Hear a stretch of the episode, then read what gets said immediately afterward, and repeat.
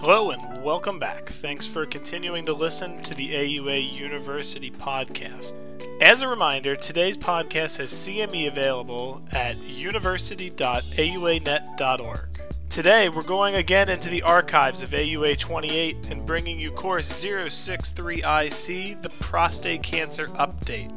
Course director for today's course is Dr. William Catalona from Northwestern University Feinberg School of Medicine. He is joined by five other faculty, and they will be offering a review of what this faculty believes are the most important articles in the English speaking literature on prostate cancer in the last year. Focus is placed on articles that have a relevance to clinical practice in both research and clinical trials. I'll now turn you over to Dr. Catalona. Good morning. Um, I'm Dr. Catalona, and uh, I'd like to introduce our panel. We'll start at the far end. R- Russell Szmulewitz is a medical oncologist um, at, um, at the University of Chicago. Stan Liauw is a radiation oncologist at the University of Chicago. Stacy Loeb is a urologist at NYU. Doug Dahl is a um, surgeon, urologic surgeon at the Massachusetts General Hospital, and Robert Nadler is a urologic surgeon at Northwestern University. So we'll begin with epidemiology and genetics. So this is uh, these are the latest prostate cancer statistics that came out in CA Cancer Journal for Clinicians as it comes out every year from the American Cancer Society. Uh, prostate cancer remains uh, the most common non skin cancer in men, accounting for 19% of all cancers. And uh, prostate cancer is uh, the second leading cause of death from cancer after lung cancer. Uh, last year, uh, colorectal cancer was number two and prostate was number three, but this year prostate has jumped back up thanks to the U.S. Preventive Services Task Force. Uh, this shows the incidence trends of prostate cancer over the years, and you can see with the introduction of PSA screening, there was a striking uh, increase in incidence uh, as, as previously undetectable cancers. An inventory of them w- were revealed by PSA testing.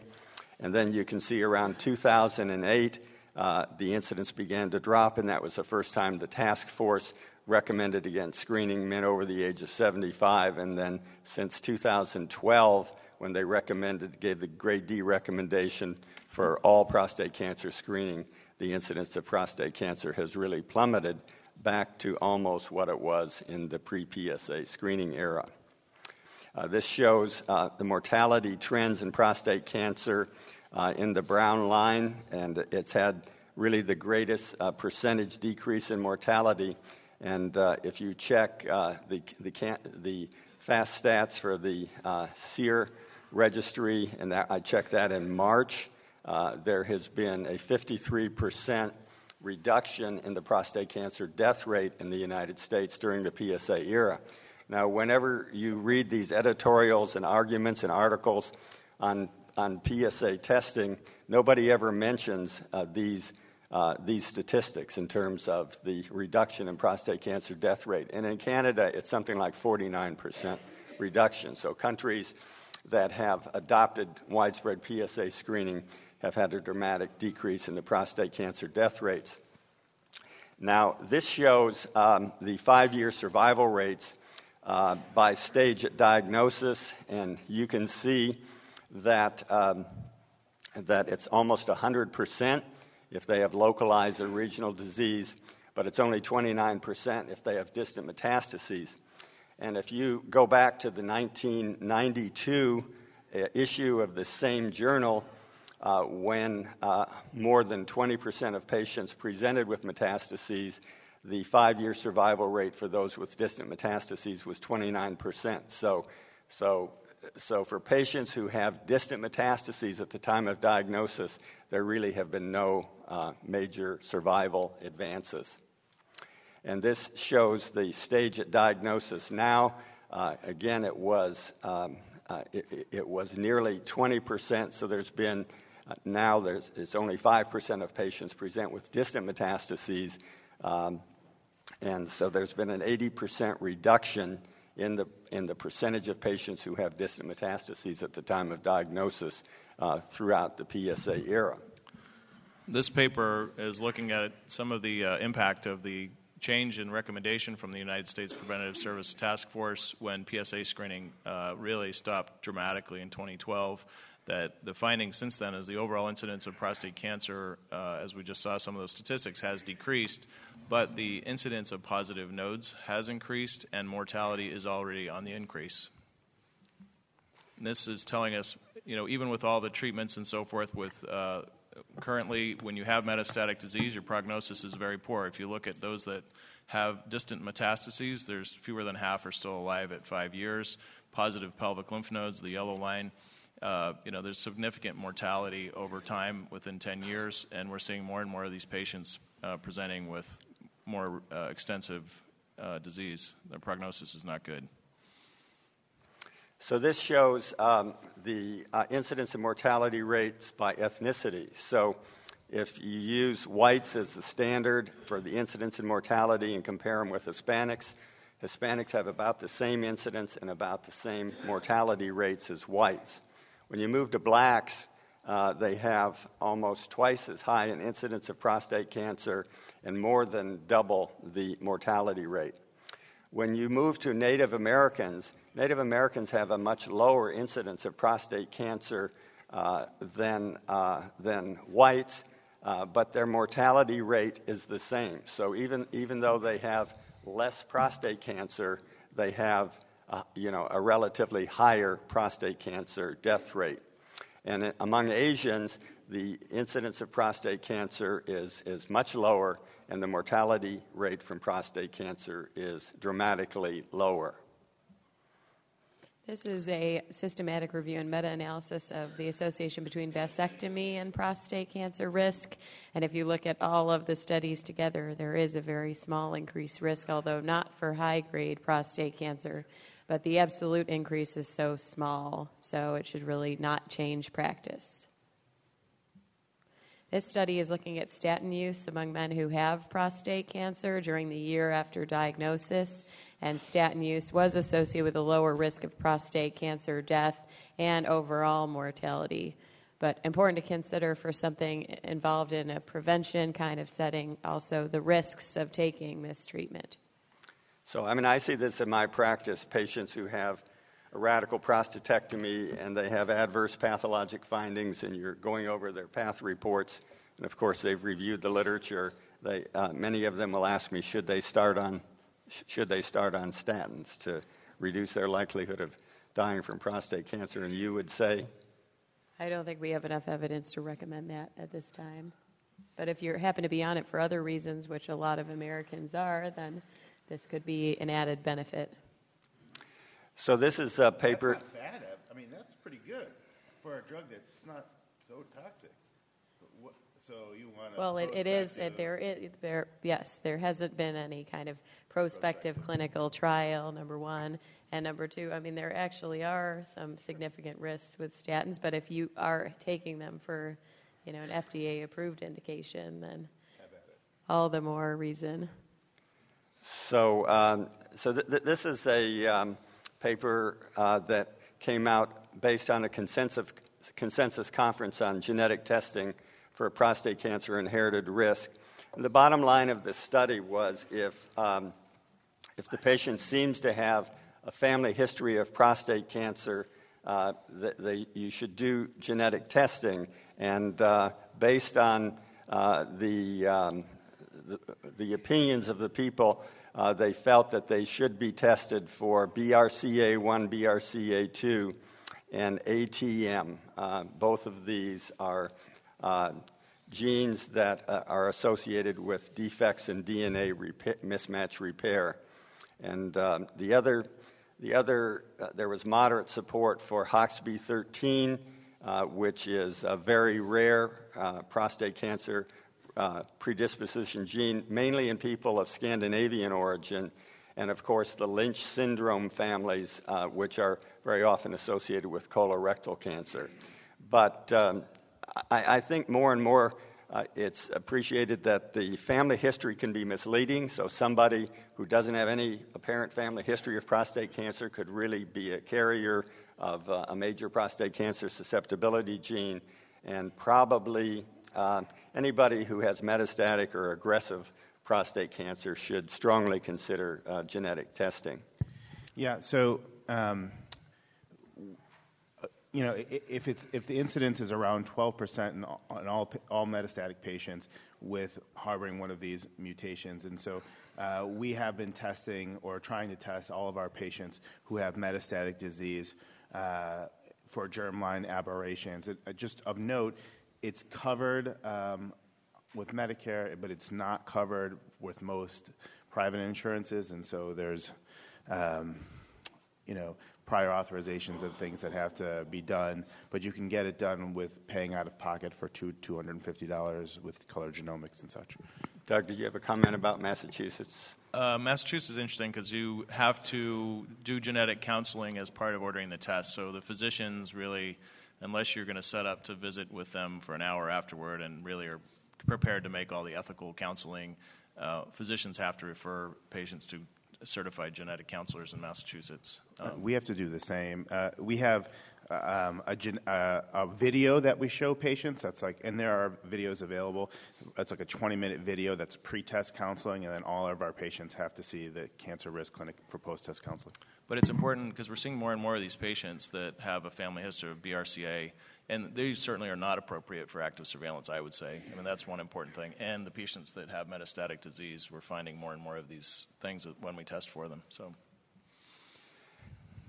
So, uh, this is, um, again, Lynch syndrome. Uh, when we think of Lynch syndrome, we think of familial colorectal cancer, and very often we don't think about the other cancers that are associated with this DNA uh, repair deficiency um, syndrome.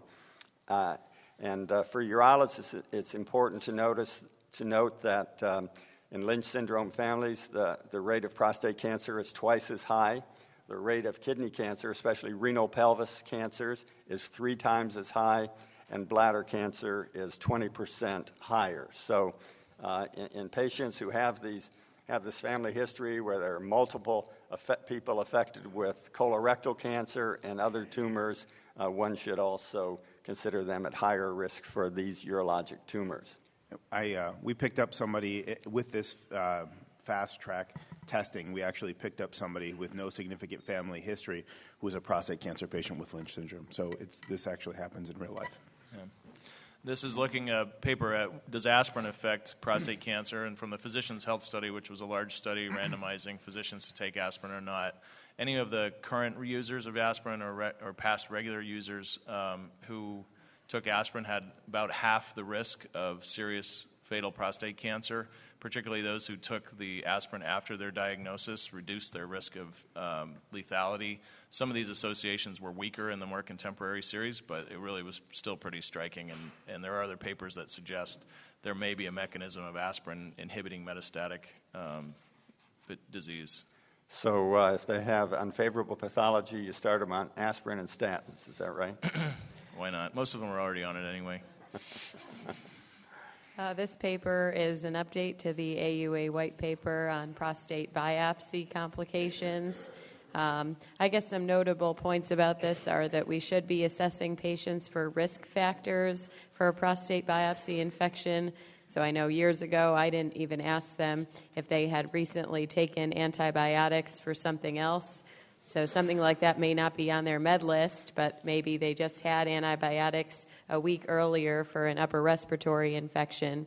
Um, if you are seeing an increase in infections, there's several options, including um, targeted prophylaxis, either based on rectal swab cultures or the local antibiogram, or doing transperineal biopsy.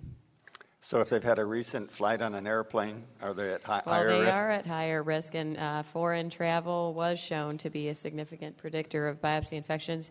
And being a doctor, actually, because you know we're all um, exposed to a lot of resistant bacteria, so there have been multiple case reports of sepsis or severe infection in physicians. So, Stacy and Doug, do you guys do uh, rectal swab cultures at your institutions or not? Yeah, so we do those for high risk patients at NYU. At the VA, we don't have those, but we uh, meet with ID like every six to 12 months and have used the local antibiogram, and we ran the numbers, and that significantly reduced the infections. Because in Chicago, the Cipro resistance is about 20 to 25 percent. So it's, I mean, it's high, and it's probably similar to that in most communities. So we do a rectal swab on everybody, and uh, you know are constantly tweaking the antibiotics, and we've reduced our you know admission for infection or fever rate to less than half a percent, which is reassuring to the physician. So, so my anecdotal case is a patient uh, who had Cipro-resistant organisms on his rectal swab, so we used other antibiotics. He got septic afterwards, and the only thing he responded to was Cipro. well, we've had patients that were pan sensitive sepsis, and our, our infectious disease people won't do the rectal swabs for whatever reason, but we've we've recently changed. We give them either IM ceftriaxone or oral cefpodoxime instead of any of the Levaquin or that, unless they have a penicillin allergy. But. but the other thing that's equally important is you they need to get the antibiotic, you know, one to two hours before the right. biopsy, and 12 hours after. A lot of patients you may give them the right antibiotic, but they don't take it at the right time point, so it's ineffective. But the AUA guidelines say do not give anything post. Well, they say it has to be less than 24 hours, and I think that's probably another key point because of that FDA advisory that came out about fluoroquinolones and the black box warning. Um, I know in the past a lot of places were giving three days of antibiotics and I think that would be harder to defend if there was a complication when the guidelines say to limit it to 24 hours. Yeah, we just prescribe two pills, one two hours before and 12 hours after. Okay, so um, this uh, this is a personal reference uh, of, of, one of my papers that reviewed uh, prostate cancer screening, and um, it, it, basically goes into uh, the role of the um, U.S. Preventive Services Task Force uh, in, um, in, strongly affecting uh, prostate cancer screening. And last week, the task force uh, came out with um, new recommendations that Stacy will comment on in just a second. Uh, but and there were at the time of the, this publication there were two editorials that I would recommend everyone re- read. Val Carter wrote one, Peter Carroll wrote one. I thought that they had, I thought that the tone of the editorials weren't tough enough. Uh, and uh, and uh, Peter Carroll's did say that it was a step in the right direction, but emphasized, you know, we need to go further in encouraging screening uh, in high risk patients such as African American men, men who have a strong family history of prostate cancer, and for healthy men over the age of uh, 70 and um, and actually in men under the age of 50 who have a high baseline PSA. So here are the new recommendations. So for men ages 55 to 69, they recommend shared decision making. So now actually we finally have a convergence between all the major professional societies, at least as it pertains to this age group. And then for men age 70 and older, they're still uh, recommending against screening in our um, in an unpublished paper that was presented here at the, at, um, at this AUA meeting, uh, they, they, they did a survey of patients uh, before and after reading a shared decision making guideline. And they, they, they did most of the major shared decision making guidelines AUA, U.S. Preventive Services Task Force, uh, you know, many of the other guidelines. And so before the patient read the guideline, that he said, what his likelihood would be to elect to have PSA screening. And then after them, after having read the guidelines, they, he said what his likelihood would be. And all of these guidelines reduce the likelihood. I mean, it's kind of a Trojan horse uh, uh, for prostate cancer screening. And the worst one was the U.S. Preventive Services Task Force when you read these guidelines, they say, yeah, maybe you should think about PSA screening, but you know, maybe you shouldn't. And uh, there may be a tiny little benefit, but there could be very big harms. And so, after this quote, shared decision making, it, it's really sort of a dis, disincentive trying to persuade the patient not to have prostate cancer screening. this is a very important study um, that, uh, that, that, was just published uh, la- last year. Um, and uh, as you all know, there are two major prostate cancer screening studies, prospective randomized trial. The European trial uh, showed a 21% uh, reduction in the prostate cancer death rate in men who had screening. And the PLCO trial showed no, no difference. And because of this, uh, the, the, debate about the effectiveness of prostate cancer screening sort of went on for almost a decade. And um, then in 2017, it, w- it was, uh, or 2016, it was revealed that in the PLCO study that nearly 90% of the controls had, had PSA testing during the study. And so, in their initial publication, they said half of controls had testing, but when the data were reanalyzed, it turned out that, that in the screening arm, 90% were, um, had PSA testing. I'm, I'm, sorry, in the control arm, 90% at PSA testing. So, this is a, a study by CISNET, which is the NCI's uh, statistical uh, team, and, and, there are two teams, one at the University of Michigan and one at um, Fred Hutchinson Cancer Center. And they reanalyzed the PLCO screening results and compared them to the screening results, uh, looking at the differences in inflammation between screening trials. And the bottom line is that there was a significant prostate cancer mortality reduction in both trials. In PLCO, that had previously reported zero, and in the European randomized trial. And as a matter of fact, if you look at the red letters, you can see that uh, in the European trial, it was a 25 to 31 percent reduction. In the PLCO trial, it was a 27 to 32 percent reduction. So there was actually a proportionally greater reduction in the U.S. PLCO trial. And so, looking at this analysis now, both major prostate cancer screening trials show a significant reduction in prostate cancer mortality. Uh, this is um, another important study dealing with the, um, with the new guidelines. Um, probably the best trial that was ever done was this trial in Sweden, the Göteborg trial. And this trial differed from um, a lot of the other trials because they screened men as young as 50. None of the other trials screened men that young. And uh, they, they carried the screening up to age 69. And um, and they did screening more frequently, biennial screening, and they used a lower PSA cut point of 2.5 nanograms. And in this trial, uh, with 18 years of follow up, they found that the prostate cancer death rate was 35% lower in the screening arm. And interestingly, when they looked at the younger men, uh, age 55 to 59, they had very few men who were 50 to 55. But in the younger men, there was a 53% mortality reduction. So in the entire population, 35%, and the younger men, 53%.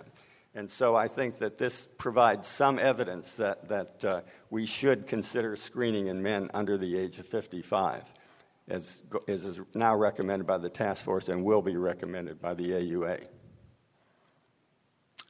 And uh, this is a, a, paper that just came out a few weeks ago and uh, it, it's from the United Kingdom, and it's um, called the CAPS trial, and it is, uh, it is often quoted in the lay media as the largest prostate cancer screening trial ever done 415,000 men that shows no benefit for prostate cancer screening. And uh, so, um, uh, in this trial, the men who were assigned to screening, 36 percent, uh, had a PSA test, so most of the men in the screening arm didn't get tested. And uh, in the control arm, 15% uh, did get testing. And the whole thing was based on doing one single PSA test during the man's life. So you're really looking at screening with one PSA test. The median follow up was only 10 years, which is really insufficient and they found no difference in the prostate cancer specific mortality in either arm, but the mortality rate was extremely low 0.3 per thousand patient years. So, um, the limitations of this study are that they had no data on distant metastases, insufficient follow up to evaluate mortality. They, they assumed also that early detection of a low risk prostate cancer based on a needle biopsy represented detecting a harmless cancer. And this is a point to think about. There are a lot of patients that you might see Gleason 3 plus 3 on a needle biopsy who might have Gleason 8 in their anterior part of the prostate or with MRI sampling or you know with further follow-up. Just because the needle biopsy shows 3 plus 3, it does not mean that necessarily that is over detection of a harmless cancer, and yet they counted that in their analysis as being over detection of a harmless cancer. So, this is a study that will be quoted widely showing that prostate cancer screening doesn't, um, d- doesn't uh, uh, save lives, but it, it's really a very, very flawed trial. Uh, this study recently came out in the New England Journal several weeks ago. It's a precision, precision trial, which was uh, done in Europe. Uh, men were randomized to MRI targeted biopsy or standard 12 uh, core biopsy. 28% of the men in the MRI group had a negative uh, MRI and did not go on to get biopsy uh, at all. What they showed is that the MRI diagnosed gr- higher percentage, 38% of Gleason 3 plus 4 cancer versus 26% for the TRUS, uh, the, the non MRI biopsy, and the non MRI TRUS guided biopsy tended to diagnose uh, more uh, lower Gleason grade cancer. Uh, their conclusion was that the MRI was superior to the standard TRUS biopsy. I don't have a problem with their conclusion. I think MRI is beneficial, but definitely multiple studies have shown that you are going to miss other cancers uh, if you just do the MRI targets. So, in my practice, and I strongly recommend that if you get an MRI, great, hit the targets, but you should also do the 12 core biopsy also uh, just to really get a complete sampling as to what's going on in that patient. I agree, and that's what I do as well. I, despite targeted lesion sampling, also do the standard biopsy. And I think, you know, if you really look at the literature, all the studies, one way or another, show that. that, that uh, and the 2018 NCCN guidelines say that too. So I think that at this point in time, that's where we are. Well, I think there's a hope out there that, well, maybe we can avoid, avoid biopsies by doing an MRI, but I think currently that's not the case. And as Dr. Catalona pointed out, you know, 40 to 50 percent of people with even Gleason 3 plus 3 cancer on a standard biopsy are going to have additional, uh, more aggressive cancer on repeat biopsy or down the road. So MRI is great, but I don't think it's repla- is going to replace biopsy anytime soon. And, and you should not just biopsy the, the MRI positive lesions. But it is, I mean, it's compelling that, that MRI, I think, is rapidly becoming a tool in a patient that you have a significant suspicion. Do the MRI before the biopsy is helpful. Although I was talking with Joel Nelson uh, last night, and he uh, not only is the chairman at Pittsburgh, but he sort of runs their medical practice, and he is heavily involved with insurance companies. And he says what's going to happen is that you're going to really just go to a lump of money uh, to take care of the patients, and at six thousand dollars a pop uh, that's going to eat away at your lump of money. So I, I, think there's no question MRI is great, but suddenly if you're getting an MRI on every man with an elevated PSA before you biopsy him, that's going to run up a pretty big bill. Well, you do with prostatectomy for free, right? well, you're going to have to push. I mean, the radiologists are going to have to. They're, they're changing their protocols to do it faster. It's going to have to be less resource intensive, and they're going to have to lower the cost. Bottom line. It's, Perhaps by doing it without contrast. Um, okay, this is um, a study out of the University of Michigan where they looked at cleansing the biopsy needle with a mixture of an antibacterial solution, which is isopropyl alcohol, and 10% formalin after each core. They did 17,000 biopsies and showed a very small but not significant uh, decrease in infection rate requiring hospitalization you know, we've done something similar at Northwestern. Um, I, am I'm, I'm not really convinced that it adds anything. I think uh, there's probably no harm in doing it, but I'm not sure that you necessarily need to change your practice pattern uh, to dip your needle uh, between each core. How many people dip their needle in, in formalin with a biopsy? Most don't. Or any sort of solution. Yeah, or alcohol, yeah. Okay. So this is interesting uh, paper looking at um, prostatectomy specimens, patients that were Gleason 3 plus 3, PSA less than 10, who had radical prostatectomy, and then correlating it back with the number of positive biopsy cores and the, the volume, total millimeters of cancer on any one cores.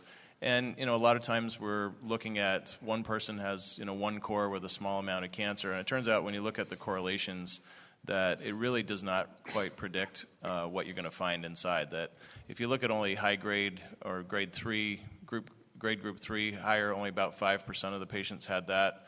But if you looked at Gleason grade group two or any extra capsular disease, anywhere from 40 to 70 percent of patients had significant disease, as you would, I think we still call that clinically significant. So it really does not correlate very well, as tempting as it is to think that, that you've given some sort of quantitative assessment with a biopsy.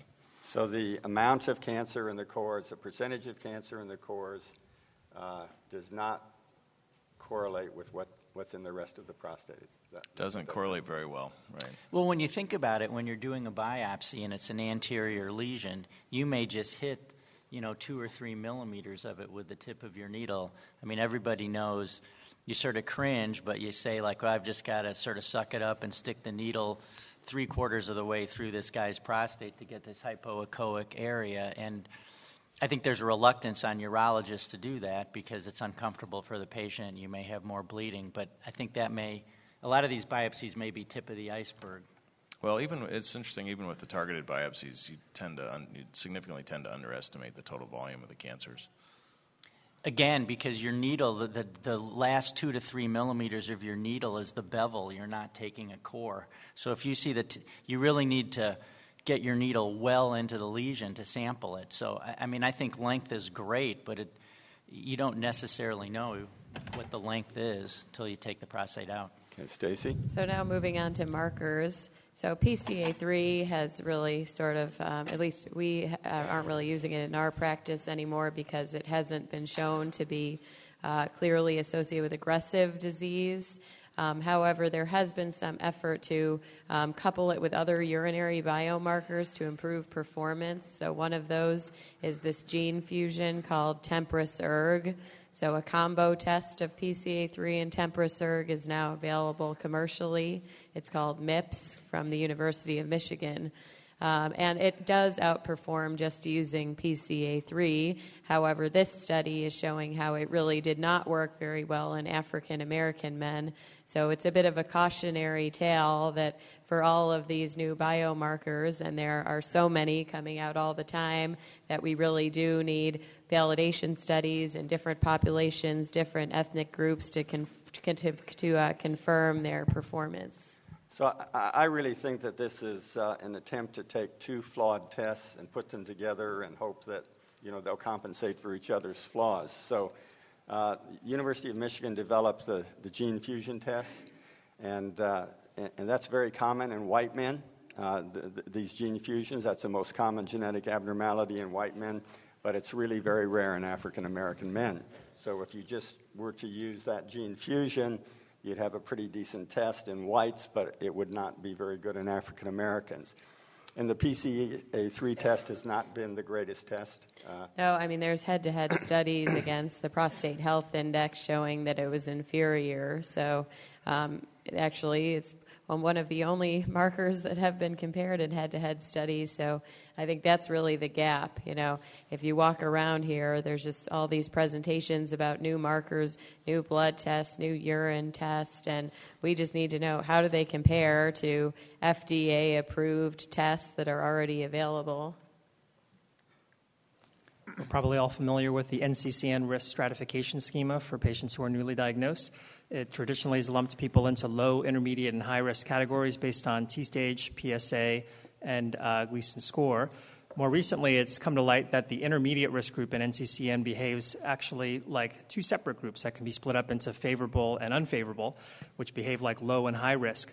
So, this group was interested in studying a genomic classifier, the Decipher test, and to see if that could help improve the risk stratification they proposed a five point model whereby each point was added for any risk category above low risk and any genomic classifier risk group above low risk. And they found an interesting uh, splay of the curves where there is a true intermediate risk group that is well defined. So uh, remains to be seen whether this will be widely adopted in practice, but uh, may be a better approach to risk stratification.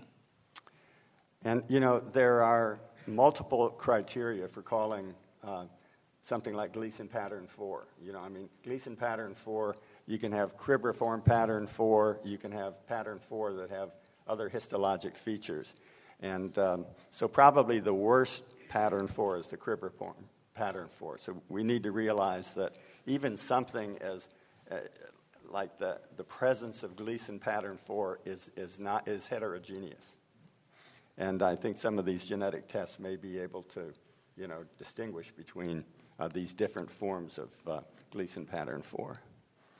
So the AJCC periodically revisits the staging of cancers, and it's supposed to be based on prognosis and so forth. And that's, this is a very new, um, the new staging for prostate cancer that just came out is really very different and actually is one of the few that incorporates essentially these risk categories with using PSA, using Gleason score uh, to try to categorize things.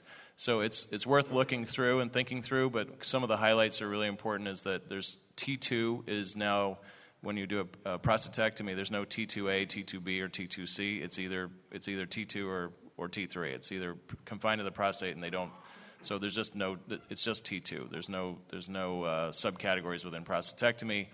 And all the different stages now are really influenced by the PSA, the grade group, et cetera. So if you had a T1, uh, pathologic T1 patient with a PSA of 15 and a grade group 2, they're a stage 2B. Uh, if their PSA had been under 10, they'd be a stage 2A. So I don't know how often people use these different staging categories, but it, it does incorporate the fact that these all do have different prognostic features. And what's interesting is T3, regardless of PSA, regardless of grade group, is, is viewed as stage 3B, which you know is really a significant prognostic difference than, than many of the other features that we see. So it's, it's worth looking through and thinking about um, but and being certainly being aware that they have this new staging category. So. I, I, find it sort of ironic that they don't want you to check PSAs yet. Now they're saying PSA drives staging. So. So staging used to be just the extent of the tumor. You know, is it localized to the prostate? Has it just spread extracapsular? Has it gone to the nodes?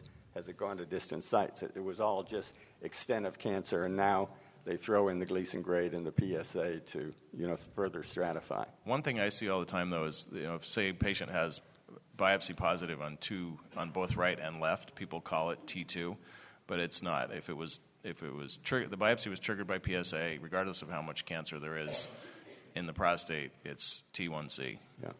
Another comment is that a lot of people will uh, upgrade the T stage based on MRI, but I don't think that that's uh, made it into the staging either. So that's ECE on MRI should not be a T3. Okay, this is uh, an important AUA policy on the use of MRI. Um, 3 Tesla MRI gives you better imaging, but 1.5 Tesla can be used for patients with implants. And increasingly, uh, you know, you see patients with different Im- implants, and if you talk to your radiologist, sometimes they can do MRIs on these patients. So that's important to understand. By, by implants, you mean like pacemakers and things like that? pacemakers, artificial hips, peritoneal dialysis catheters. I mean, there's a lot of people out there with a lot of different hardware put in them um, that, you know, you really, in my opinion, I mean, I just talked to our radiologists and, and we try to figure out can or can we scan these people. The three Tesla magnet really is very, very powerful with these patients and can cause problems. So the difference is that the, the 3 Tesla just gives you a stronger magnetic field and is more likely to move the, the uh, parts of these implants around. Well, it heats up. Like I had a patient with Harrington rods recently, and they were getting hot while she was in the machine. And they, right. there's enough, you know, ferromagnetic stuff even in these high, high expensive metals that, that it can cause some problems. Yeah, I've talked to people who've had uh, things embolized, like uh, varicoceles and things like that, and they say they can feel you know, the coil kind of, you, you, can feel it in there during the MRI. So, I mean, I think, you know, as I said, there's a lot of variety of implants. Yeah. Um, okay, now, probably the most important, or one of the important ones, is that MRI should not be used alone for screening. As I said, there's a strong temptation to do that, but the M- AUA feels that MRI alone uh, is not good enough for screening. Uh, for diagnosis, uh, the data supports the use of MRI in patients with a previous negative biopsy. I mean, I think this is the number one and best utilization of MRI. PSA keeps rising, someone's had a biopsy or two, you get an MRI to make sure you aren't missing something. And when you do these biopsies, it's sort of like playing Twister you're holding the probe in a way that you know you just never would hold it for a conventional biopsy and a lot of them also are right periurethral which i think the urologists are reluctant in general to biopsy. So I think it is this is the best use of MRI. Uh, it has a possible role in the initial prostate biopsy. As I said, it does detect more high grade cancer. I'm not. I'll maybe use it in someone who's very reluctant to get a biopsy or something like that, but I really don't use it uh, as a standalone. Uh, staging, uh, you know, there is a use in that. I'm not sure you know, again, this is sort of dealer's choice on the part of the physician. A lot of times you can use the MRI to stage the pelvic lymph nodes, and maybe in a patient who has an abnormal feeling prostate that you're not sure if it's in or out of the capsule, you can use it to look at the lymph nodes for the pelvic lymph node dissection and help plan your surgery. Although I must say that most patients, you know, you if you're a savvy urologist and have been doing it a long time, you can feel the rectal exam and say, listen, I need to go wide here, or I you know, probably don't need to go as wide here. Uh, and active surveillance, it's useful but not sufficient. And interestingly, I've had several patients on active surveillance uh, where you recommend a biopsy for the follow up or MRI for follow up biopsies, and the insurance companies refuse it. So, I mean, we're definitely seeing that in Chicago. Stan? There are several uh, PET tracers that have been studied for staging of prostate cancer. This is a review article reviewing uh, the more widely adopted agents that are available. So, sodium fluoride is something that targets osteoblastic changes. It's uh, specifically for the bones, very highly sensitive, but not specific. Choline and fluciclovine target um, cell membrane synthesis and amino acid metabolism, respectively. Um, they'll image both bone and soft tissue changes. Both of these are approved for staging of recurrence after biochemical recurrence. Uh, PSMA PET is the most recent type of uh, novel tracer available. It relies on overexpression of PSMA on prostate cancer cells, especially higher grade recurrent ones. Um, this is not widely available, but um, you can sometimes find people uh, who will have studies open to get these. Um, these studies are limited by the small sample size, by the lack of randomization, uh, and uh, change in interpretation. One of the these these pictures can be quite amazing with these new PSMA PETs. So one of the really good ones is this PYL fluorine PET. In this study, it was 71% sensitive and 89% specific in identifying metastatic disease. And if you look carefully, you know, you can, there's a lot of other tracer t- uptake, the salivary glands, the, the kidneys, the bladder, et cetera. But you can see where the arrows are that the, um, you know, those, those were positive nodes that were confirmed on, on biopsies to be positive. And these are, these are going to really change the way we look at some of these high risk patients. So I've looked at a lot of these uh, scans, and I think this is the one that's going to make it. This, uh, this fluorinated PSMA PET scan. And um, if you compare it um, to the gallium PET, the gallium PET is kind of blurry and uh, you know doesn't really have high resolution. But if you look here where the little red arrows are and these little lymph nodes, it just has beautiful, sharp resolution uh, and uh, and can really detect some amazingly small lymph node metastases. So if I had to bet on, and this is not commercially available in the United States yet, but I think eventually it will be. And uh, if I had to bet on which one is, would, would end up being the best one, this is the one I would go with. And there's an ongoing study that's nearly complete that of, of this multi-center study and had two has two arms called the Osprey study. Two arms, one for high risk localized disease, and one for documented metastatic disease where there's correlations with biopsies, so you could really see the sensitivity and the specificity. So I agree with you. I think this is uh, an emerging test that, likely will be available in the next two years or so. This other gallium test um, is really quite good at sensitivity, and even in patients with PSAs 0.2 to 0.5 after radical prostatectomy Um, this, they were able to find recurrences and document them in, in a high percentage of patients, even in half of patients with a PSA between 0.2 and 0.5, and up to three quarters of patients with PSAs less than one. They were able to find sites, um, and particularly if you had known aggressive features, uh, that you were able to find discrete, discrete areas of recurrence. So these, this one is very sensitive, but it's not as, uh, the imaging quality resolution isn't as good. I think this will also translate into treatment because uh, PSMA is located on the surface of prostate cells, and the more aggressive the cancer, the, gr- the greater amount of PSA on the surface. So it really targets high grade aggressive prostate cancer cells. And there's a capability of, of, la- of labeling this with isotopes. You want to talk about that, Stan? You want to mention that, Stan? Any, anything about Yeah, that? actually, um, this is uh, we have a slide covering this in the advanced stage section where there's um, an alpha particle that's been tagged to PSMA. So it's a their theranostics is uh, uh, an exciting area where um, we can possibly use this to target systemic uh, disease recurrence. So I think this is really, it's going to be good for staging early stage disease, for staging advanced disease, for staging patients oligometastatic disease, and treatment. I I mean, I think it's evaluating treatment and actually implementing treatment. So we're already being asked now to do a lot of oligometastatic removal. So pelvic lymph node dissections or para-aortic lymph node dissections are increasingly common when we see these things. So we'll see if they, they help people or not. One of this uh, gallium PET was looked at also in staging staging studies for high risk patients and high, and uh, recurrent prostate cancer. So these are 180 men with newly diagnosed high risk disease or had recurrence uh, after radical prostatectomy. Their standard staging studies, CAT scan, bone scan, were all negative, but three quarters of these patients uh, had positive gallium scans. Uh, about a third of them had had uh, scans that showed just lesions in the pelvis, uh, lymph nodes, but they were in abnormal spots of lymph nodes, not where you normally think uh, lymph nodes would be, and often not in the areas where you'd either do surgery or, or target radiation. Um, many, uh, there were up to 10% of patients had bone lesions that were not seen on the bone scan. So it really is, there's a very heterogeneous uh, population of these patients, some of whom may be amenable to targeted local therapies or, or oligometastatic disease, and some clearly have a lot more widespread disease than we, than we can appreciate on standard studies.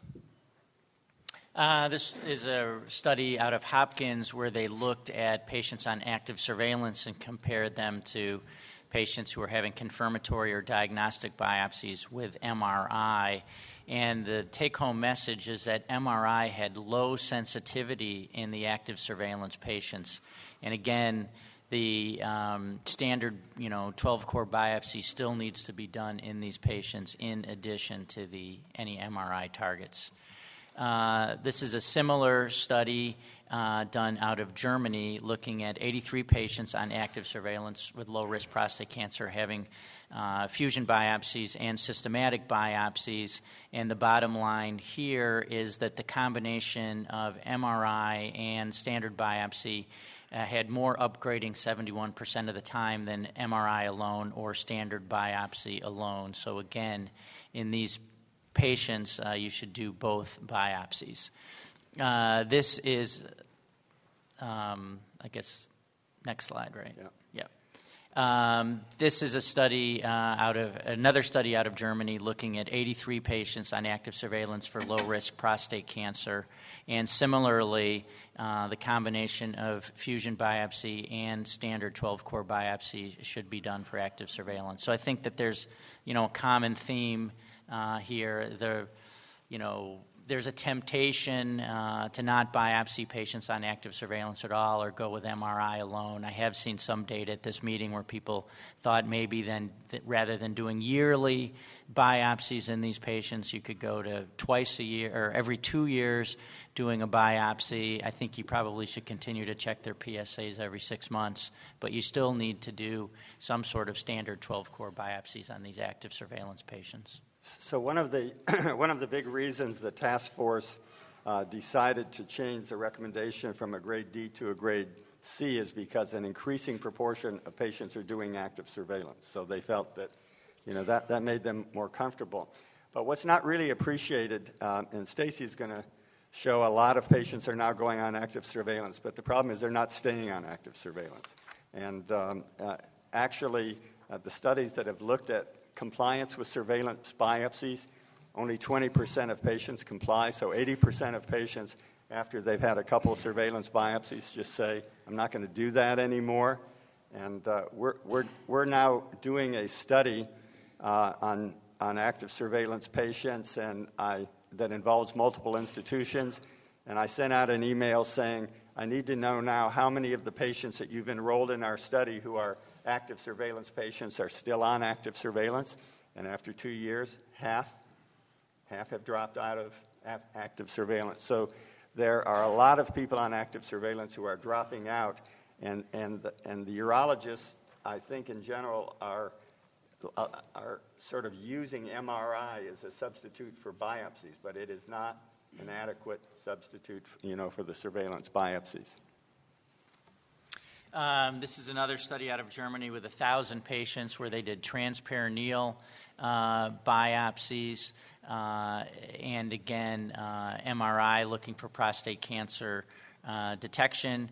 Uh, here they found that PSA density uh, improve the negative predictive value of uh, a negative uh, MRI, and this may prevent 20% of biopsies. I mean, I think it's interesting to note. I mean, I do use PSA density, but I'm not sure it necessarily drives whether I do or don't do a biopsy or whether I do or don't get an MRI. I think the MRI actually can be helpful in men with BPH, and, and I diagnose a lot of prostate cancer in men with you know PSA volumes between 100 and 150 grams. It's a lot more prevalent than you think, and it may be only 5% of the volume, but 5% of the volume of 150 gram prostate compared to a 20 gram prostate or a 40 gram prostate is a pretty significant cancer, especially if it's got a lot of Gleason 4 in it. So uh, I think PSA density, you know, improves uh, what you're doing, but I don't think it's the be all and, and end all. Yeah, so, and this feeds into the comment I just made. So,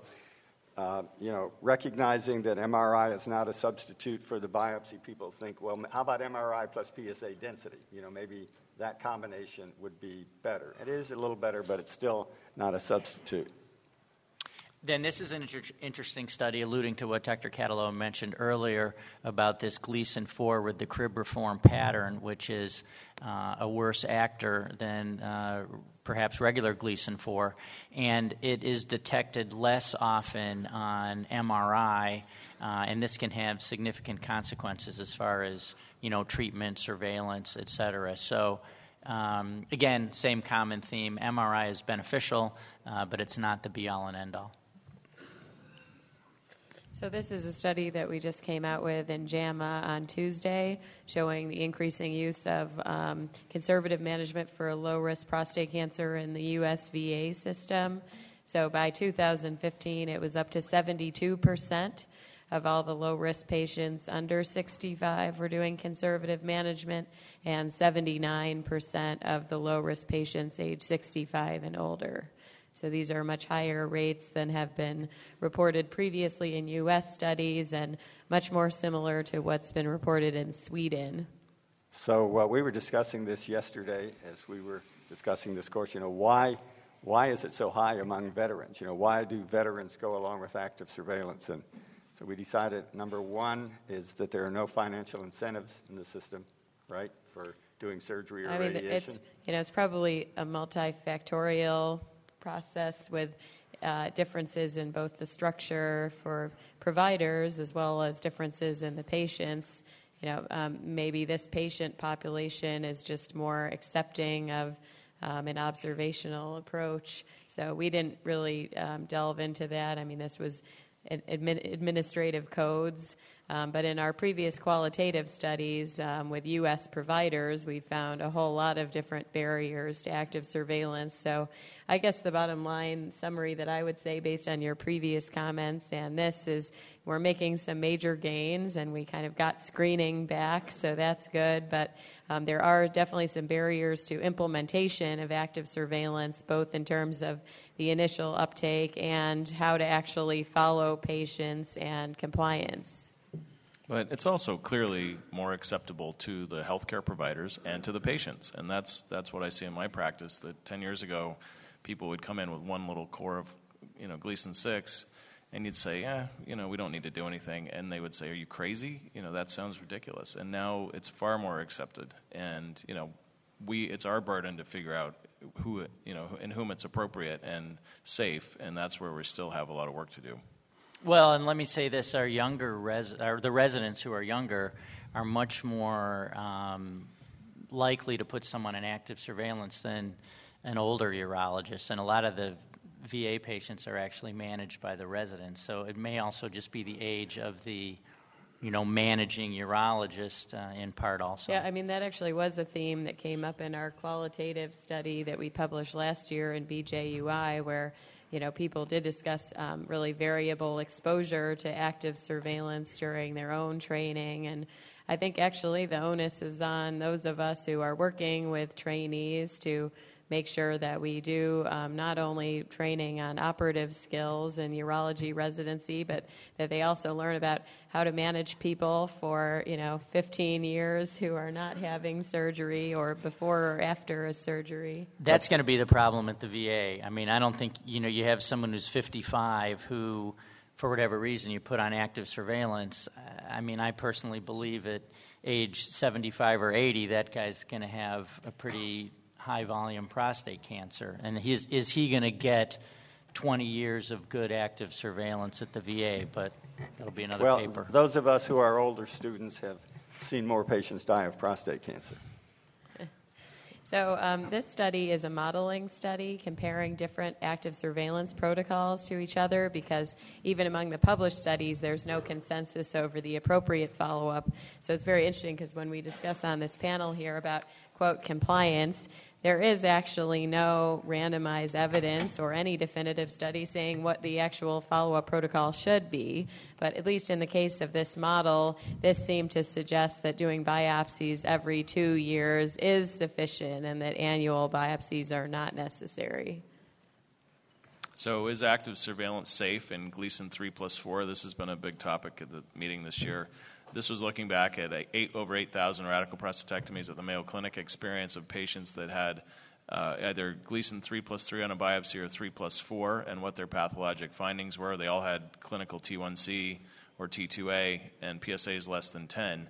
If, uh, if the Gleason, you know, they, they found 6% did have extracapsular disease, even some with seminal vesicle invasion, but a substantially higher portion of the patients that had any Gleason 3 plus 4 uh, had these adverse pathologic features on their radical prostatectomy with a up to 20% chance of having a biochemical recurrence at 10 years. So I, I think it's very, very much, and if you look at the Toronto group, you have to be very careful. The, the patients that had the worst outcomes had, had any Gleason 7, so it's a really different group.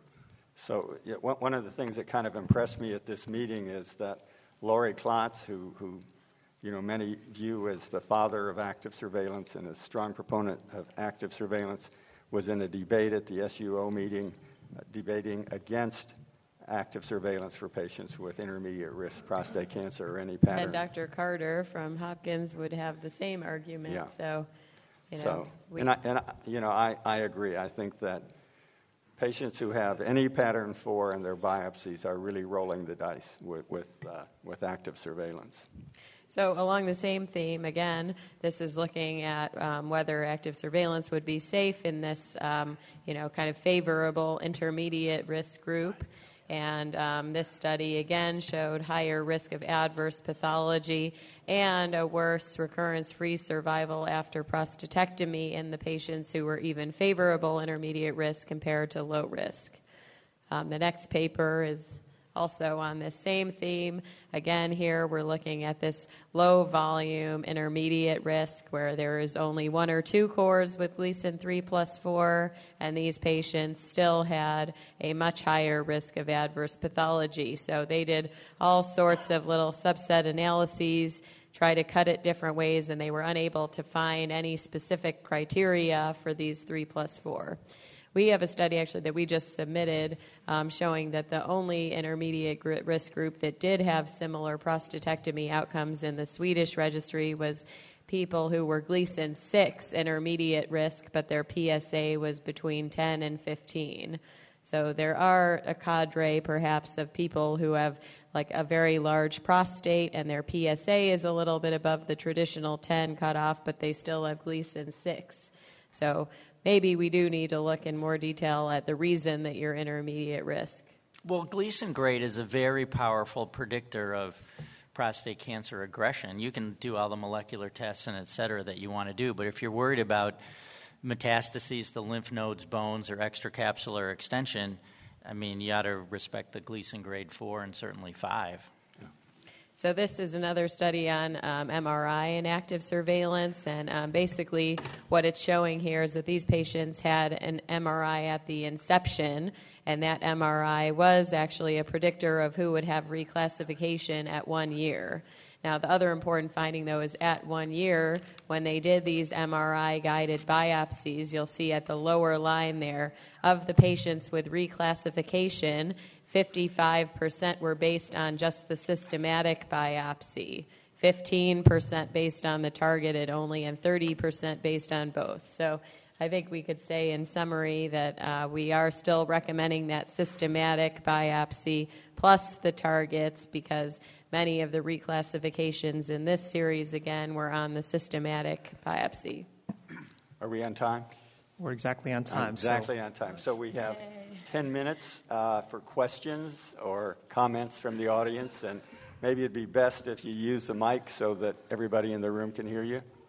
Any questions or so comments? I want to ask. I mean, just on that last paper, my you know my experience with MRIs, serial MRIs, is it's really uncommon for anybody to have any significant change in their findings within even a year. Um, I don't know what your experience has been, but it's it seems like those should not be done that frequently in most patients that are on active surveillance.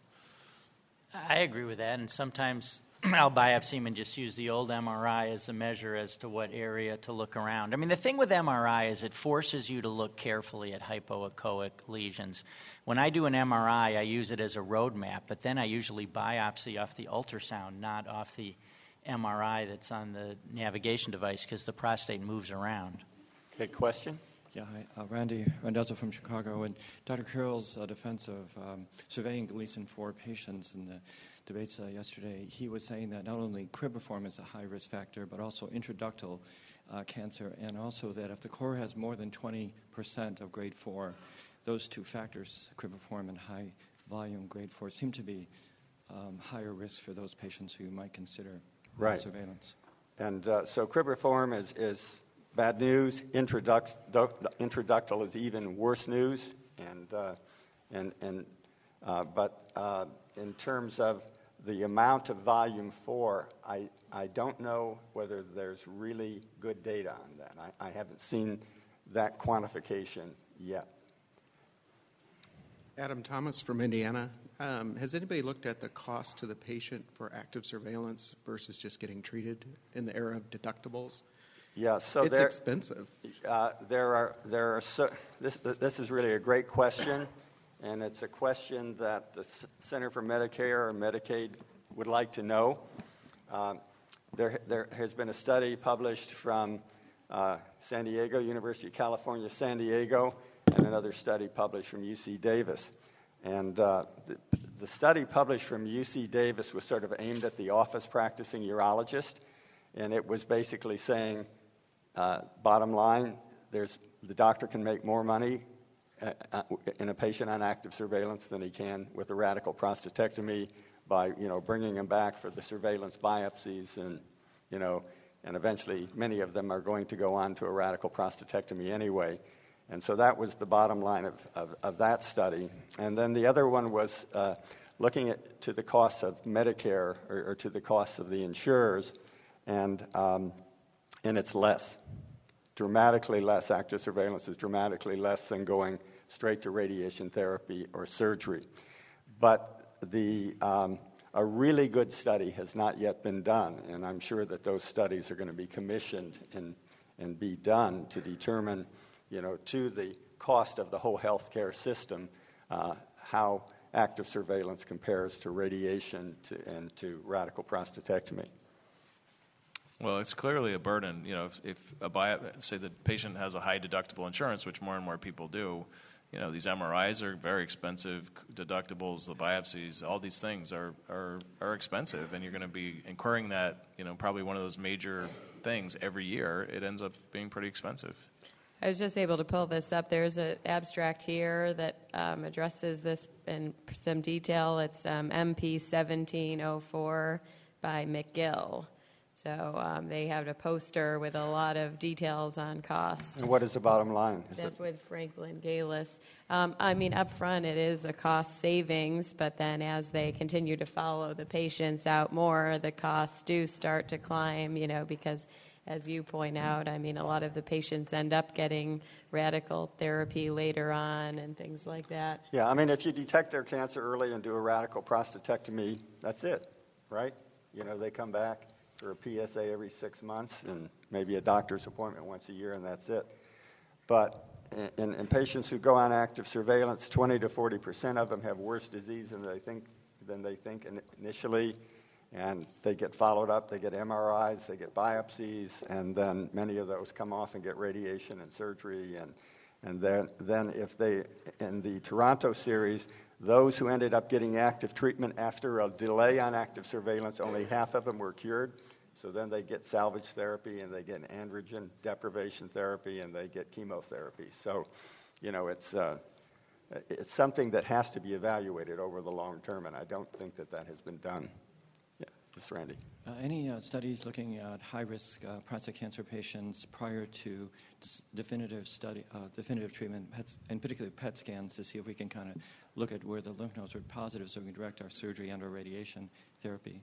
Yeah, so these are the studies that are, are now being done, and, and this is where I think that the fluorinated PET is going to be, you know, really very valuable in the future.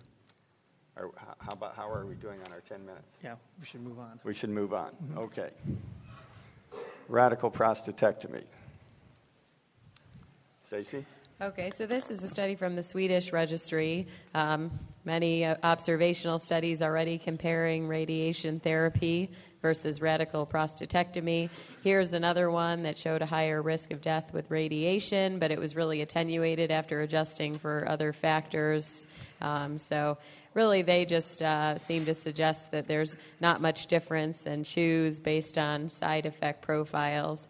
I guess my take home message is that all these studies that are retrospective are just so confounded because there's just major differences in the patient population. So you can see some of these observed differences just start- to disappear once you really start factoring in all the differences in the patients. Yeah, I, I, I think that there's no way really to answer this question except for a prospective randomized trial that would have 20 years follow up. And we do have the PROTECT study, which reported its first follow up with about 10 years out of the UK. Lots of patients randomized to get active monitoring, radiation, or surgery. And granted, it was mostly low risk patients, but radiation and surgery did the same in terms of the, the late endpoints. But you're talking about really low risk patients at 10 years. And, and most Correct. patients who ultimately die of prostate cancer die between 15 and 20 years after diagnosis. Even, the non low risk patients go that long before they you know, die of prostate cancer. So the PROTECT uh, study is, I think, the best thing out there now in terms of coming up with an answer within the next decade, but I think it's, it's still going to require uh, you know, a, a lot longer period of time before we really know. It's very hard to compare surgery and radiation. I think the, the cause specific mortality at the first report was only 1%.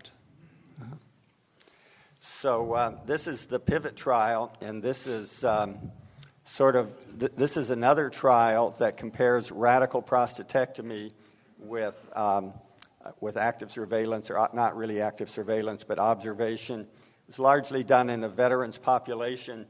Uh, one of the uh, entry criteria was the patient had to have a life expectancy of 10 years, but uh, in the trial, uh, uh, half of the patients had died by 12 years. So, you know, they were sick. They were sick veterans p- patients. But I show here the uh, the the overall survi- survival curves. Everything in this trial was better for surgery, and and I showed the forest plots. Virtually everything in this trial was for surgery.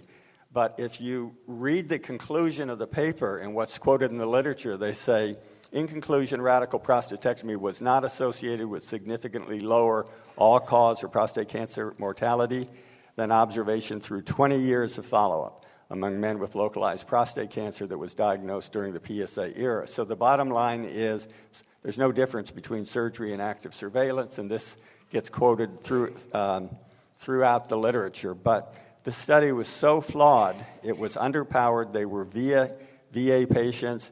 20% in the surgery arm did not get surgery, 20% in the observation arm received surgery or radiation. The follow up of 10 years is still limited, and uh, in the patients in the surgery arm had lower death rates, lower prostate cancer mortality, less disease progression, and less treatment for progression and fewer metastases. So, this study that is quoted as showing that there's no difference between surgery and observation really has a strong uh, bias or, a strong benefit in favor of the surgical results. And, and you know, so I have no skin in this game as a medical oncologist, but if you just look at the over the um, confidence interval, the 95% confidence intervals in the entire group, you know, yes, it crosses one, but just barely. So there's, you know, a 5% chance that it's just barely not significant. So, I mean, it's an overwhelming chance that it actually is a significant uh, improvement. Yeah. And interestingly, in intermediate risk patients. So, the big debate at this AUA meeting is should intermediate risk patients get active surveillance or surgery? In intermediate risk patients in this study, there was a statistically significant lower prostate cancer specific mortality rate with surgery. Can I just ask, uh, what's the difference between observation and active surveillance? Uh, well, so um, the, the, people say active surveillance is you know you're following the patient very closely and if there's any sign that they have bad disease you intervene quickly observation is you know you just wait till they get metastases and then you treat them that's watchful waiting or, or observation it, it's just not being as vigilant and not jumping to active treatment as quickly this is a nice study done prospectively in South Korea with only 120 patients where they gave sildenafil 100 milligrams twice a week immediately after catheter removal versus three months later.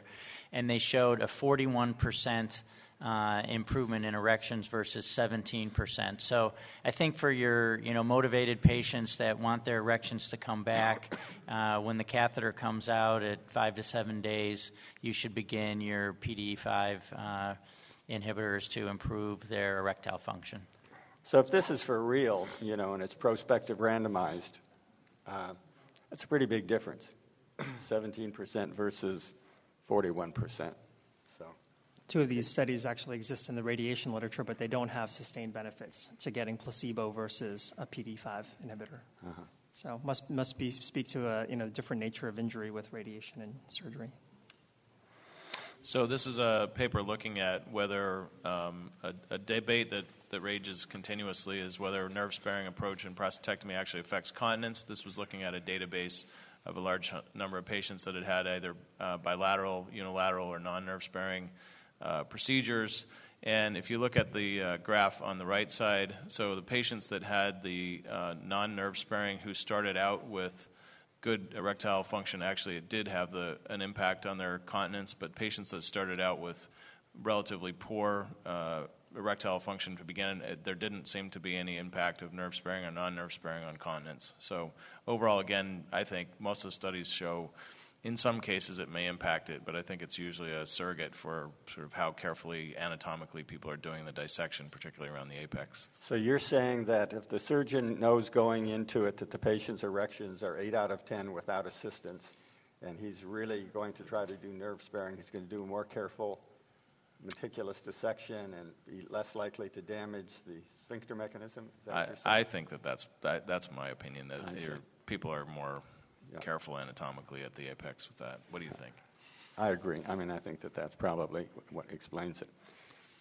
So uh, this this slide I threw in there um, because of uh, I had I had a patient who's who complained bitterly about orgasmic dysfunction after a radical prostatectomy, after a nerve sparing radical prostatectomy. He recovered his erections, uh, but his orga- he was very unhappy with his orgasms. And in my personal experience, uh, my patients complain about not getting their erections back, but they very seldom complain to me about their orgasms. And I told them, I said, you know, this is really unusual to have somebody, you know, complain about this. So he reviewed the literature and uh, sent me a bunch of articles. And uh, I, w- I was a little astounded that uh, 60% of patients, you know, following a radical prostatectomy have uh, orgasmic uh, dysfunction. Uh, and so I, I, was asking Robert and Doug, do, do, do your patients complain about or, orgasmic dysfunction? Really, never. I mean, I think that the quality may have changed somewhat, but I just, they don't complain, and my patients would complain if there was a significant problem. It is. It's not something that's commonly brought up, but it is something that I have heard comments over the years. There, I, you know, this thing of nine percent improved. I have had, you know, a small number of patients actually say they were delighted because it's like more prolonged, less final. They say more female type orgasm, which is interesting, and and uh, but most people don't don't um, uh, don't complain that it's worse. That you know that's. Let me just poll the group. Uh, do your patients complain about orgasmic dysfunction after radical? Let's have a show of hands. Quite a few. Quite a few. And how many almost never hear any complaints about orgasmic dysfunction from their patients? More. So, but at any rate, if this study is correct, it's out there. Uh, this looks at uh, a retrospective study uh, from Australia looking at standard versus extended lymph node dissection in 1,800 patients, 61 of which were node positive. And at four years, uh, there's a 10% uh, biochemical recurrence free survival. And interestingly, they really didn't see a difference between the standard lymph node dissection and the extended lymph node dissection, with the standard having seven nodes, the extended 22 nodes. So, uh, I mean, I think again, like a lot of things, the surgeon needs to make a decision based on his experience and the patient, what sort of lymph node dissection the patients require. Uh, but uh, this is a little bit disheartening that these extended lymph node dissections, for those who do them, really don't yield much, and I do think they yield uh, more morbidity. They do yield more, more morbidity, and the other thing is if you look at those um, PSMA scans, a lot of these lymph nodes, uh, you know, positive lymph nodes that light up on these scans are in areas where we don't do node dissections. You know, they're in the, the, the around the rectum and uh, yeah, some of these are area. some of these recurrences are even in areas where we don't give radiation. You know, aortic bifurcation, like right. you said, mesorectal. So it forces us to rethink our, our volumes and be more selective about individualizing therapy.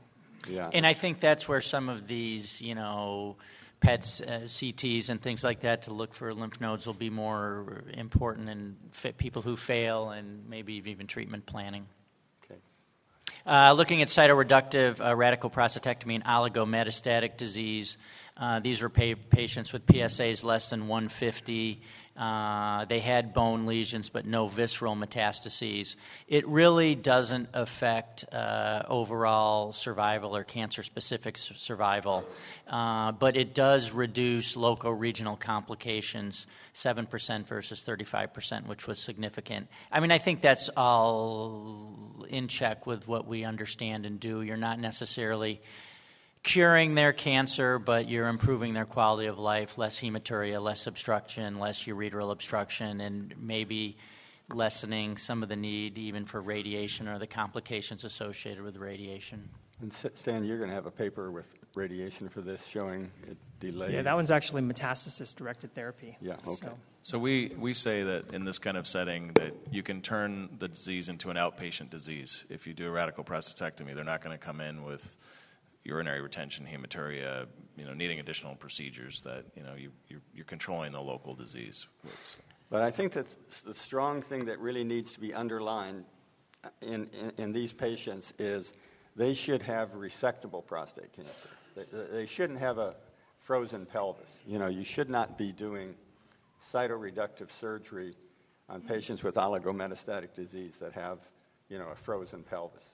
Right, and the rectal exam and the MRI and surgeon experience and patient uh, function all go into that.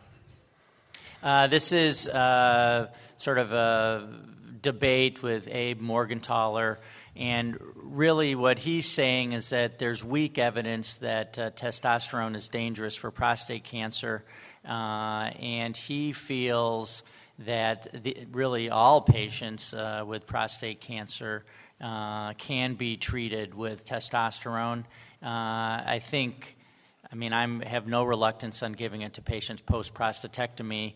Uh, I am probably more reluctant in giving it. For example, I had a patient with a surgical failure who had radiation and a PSA of zero, and his test he was feeling weak, and his testosterone was borderline low, but still in the you know high 100s. And I wasn't, I, I didn't feel comfortable giving that patient testosterone. I suppose off of this data, you maybe could.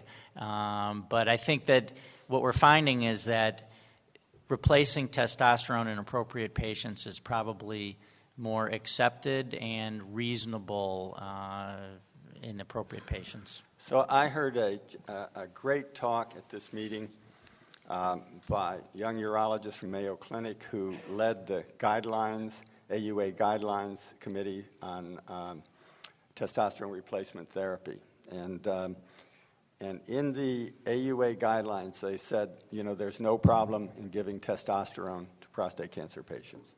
And the only exception would be um, a, pa- a patient who uh, had aggressive prostate cancer and was really hypogona- hypogonadal.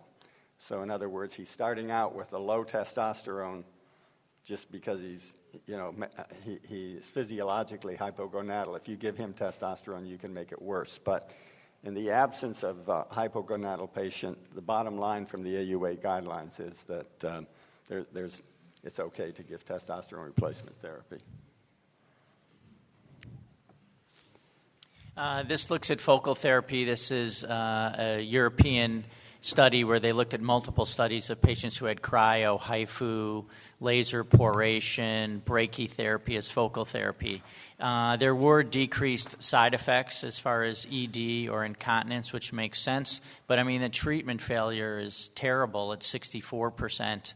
Uh, so the conclusion is focal therapy should be investigational only. This is looking at a phase two trial that looked at HIFU for hemiablating a prostate that had a positive biopsy MRI finding on just one side. So they did a hemiablation with HIFU, uh, followed by a biopsy at 12 months. Uh, at that 12 month biopsy, there were still a quarter of patients that had had cancer. Um, 8% of them had significant cancer on their biopsy. The MRI, interestingly, only picked it up uh, 25% of the time, uh, detecting residual disease.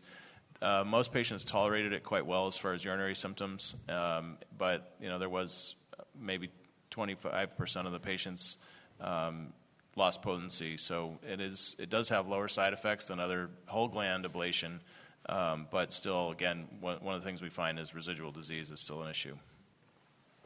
This is now looking at partial gland ablation. So this is even less. Uh, this is just basically focal therapy of a targeted lesion and looking back at both primary and salvage settings, uh, a meta analysis of 13 different studies. There is some measurable incontinence in many of the studies, up to 10% of patients. They did not see any fistulas in patients who hadn't had prior uh, radiation treatment. Uh, but there is, even with the uh, partial treatments, there's still a, a, measurable rate of erectile dysfunction of patient, patients that started out with good function. So I had uh, dinner last night with um, some urologists from Europe where they do a lot of focal therapy in the radiation failures. And, you know, they just talked about these terrible fistulas and they said it's just awful. They just stop, you know, stop doing it for, for the radiation failures, whether it's with cryo or HIFU. It's a hard decision. I mean, we face this. What do you do with these patients that don't have any, any, you know, that do have recurrence but don't have any metastases? You know, salvage prostatectomy is no no picnic either, and but it's probably better than having a fistula. But um, but these are the ones where we're going to have these PET scans will probably find most of them have metastatic disease anyway, and we probably won't be doing it. And I think for the patients who fail external beam that aren't candidates for surgery, probably cryo might be a little bit better than you know HIFU. HIFU's just kind of piling on. Well, they were talking about these terrible cryofistulas too. So yeah, I don't know. I- You got to be know. very, very careful. know, I would be very, very careful with any local therapy for somebody who's failed is your- Yeah, so- radiation. This is uh, out of uh, France looking at partial gland ablation versus radical prostatectomy.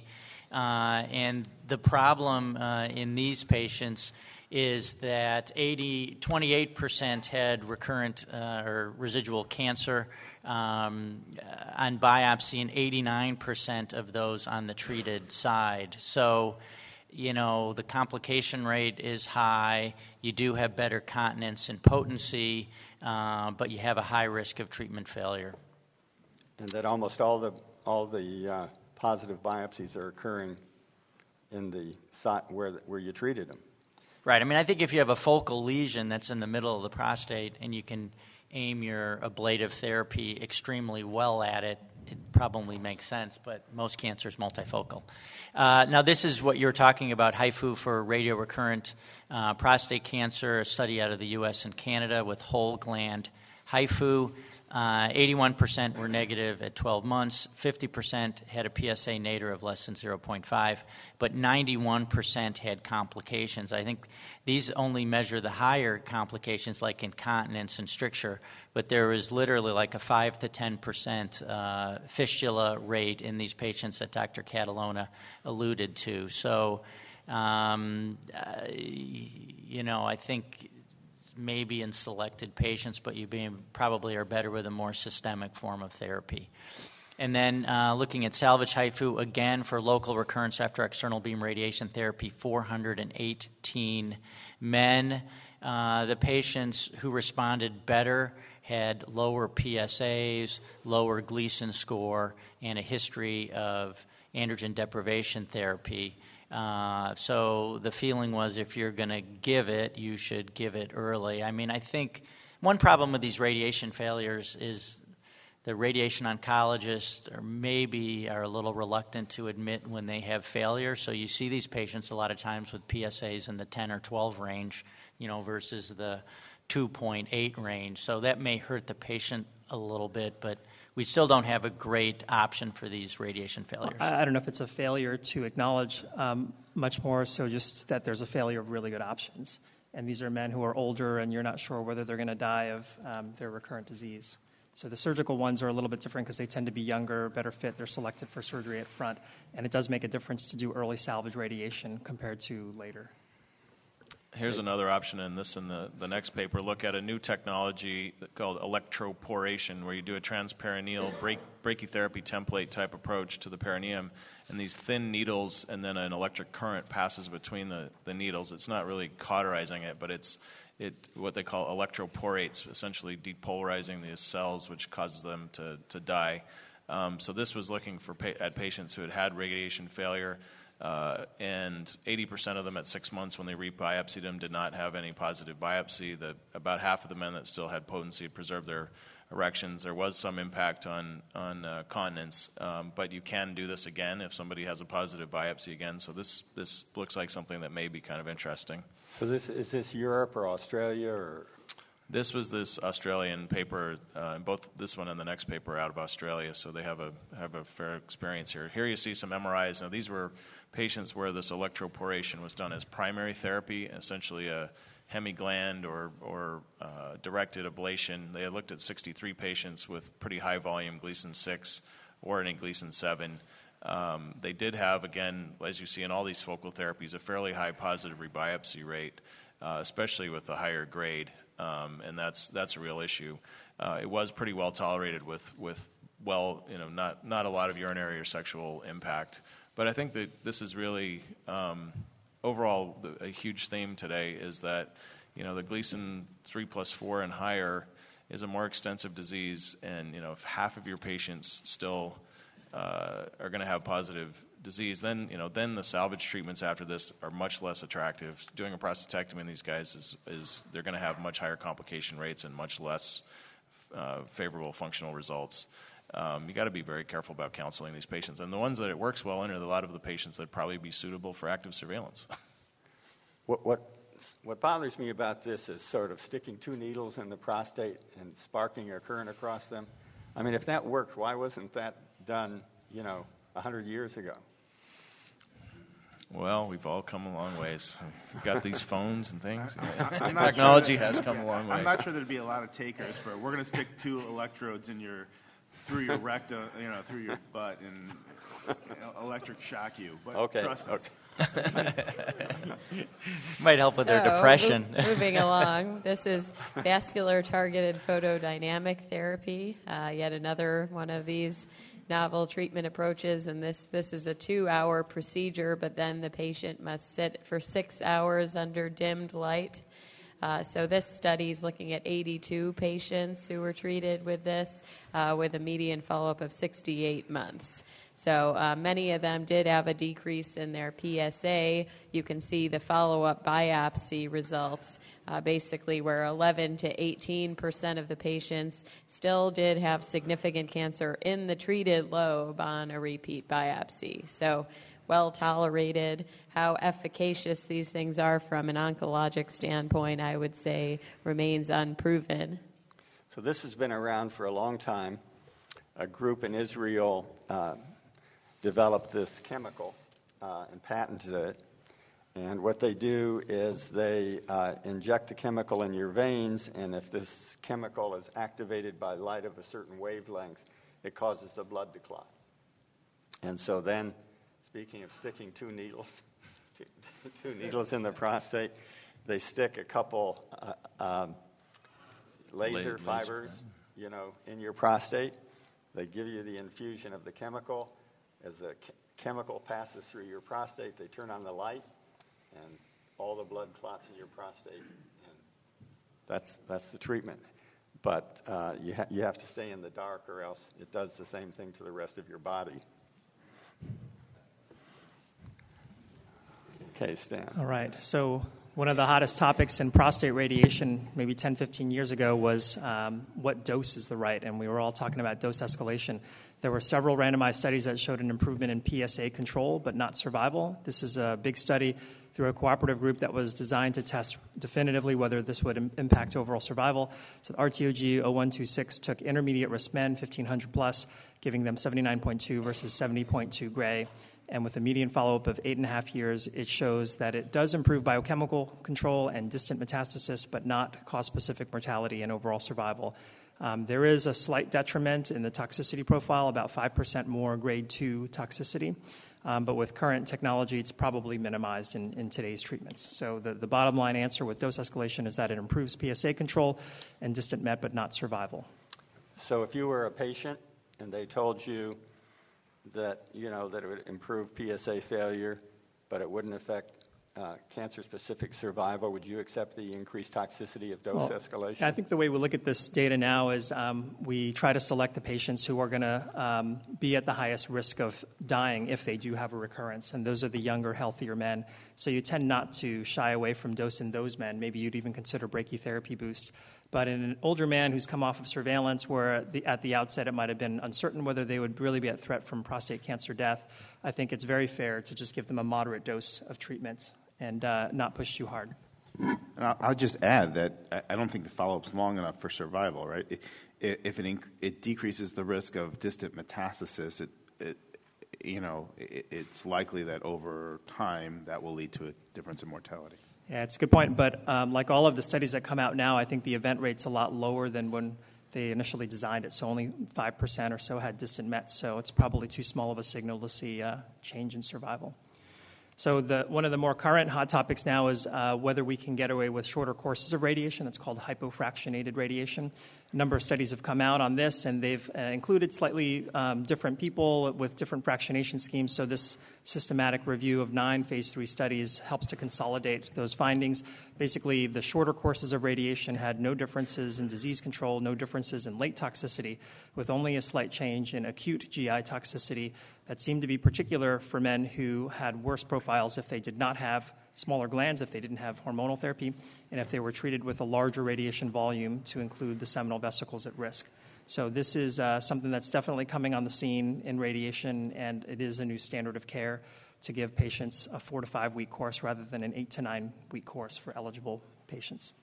So, Stan, just sort of to set the perspective for the next slide. So, standard therapy, uh, traditional therapy is, is how many treatments would you say? 40, 40 treatments? Standard would be something like 39 to 44. 40 yes. And then just for round numbers, uh, hypofractionated as it's pra- Maybe practiced. 20 to 28. So you're cutting from 40 to 20 treatments, a lot more convenient for the patients and the doctors. And then uh, uh, cutting it, say, from 20 to lower numbers? Yeah, that's what are the next, options uh, there? Yeah, that's the next study uh, to But do. what are they called? So, what are uh, the stereotactic options? body radiation is the delivery of extreme hypofractionated radiation in five days or less. Yeah, so, you know, patients are now being offered do you, you want to come in for 40 treatments? Do you want to come in for 20 treatments? Or uh, if, if they heard one of the lectures the other day, four or five treatments and you're done. Right. So uh, as technology improves, so does cost. Uh, typically, so this is a review of the MarketScan claims database. This is a private insurer commercial claims, and uh, what the investigators here sought to do was compare outcomes for the standard of care IMRT, intensity modulated radiation therapy, with newer forms of treatments, um, namely proton therapy and stereotactic body radiation therapy, or SBRT. So, this is basically two separate analyses that you see. Um, compared to IMRT, protons had a mixed response for their two year toxicity profile. It seemed to be better for GU toxicity, but uh, worse for GI. Uh, the cost was about double as for SBRT, the toxicity profile was very similar, and the cost was a little bit less, as you would imagine. So, uh, yeah, this is the cost is less because there are fewer fewer days of treatment. So the, the cost of planning actually goes up.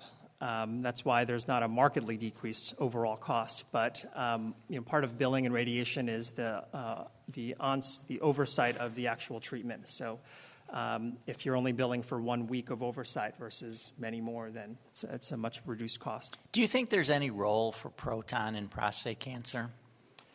Um, it's a hot button question. You know, we have a proton facility in Chicago. I don't think it's wrong to use protons, um, but uh, I think that uh, the advantages would be very small.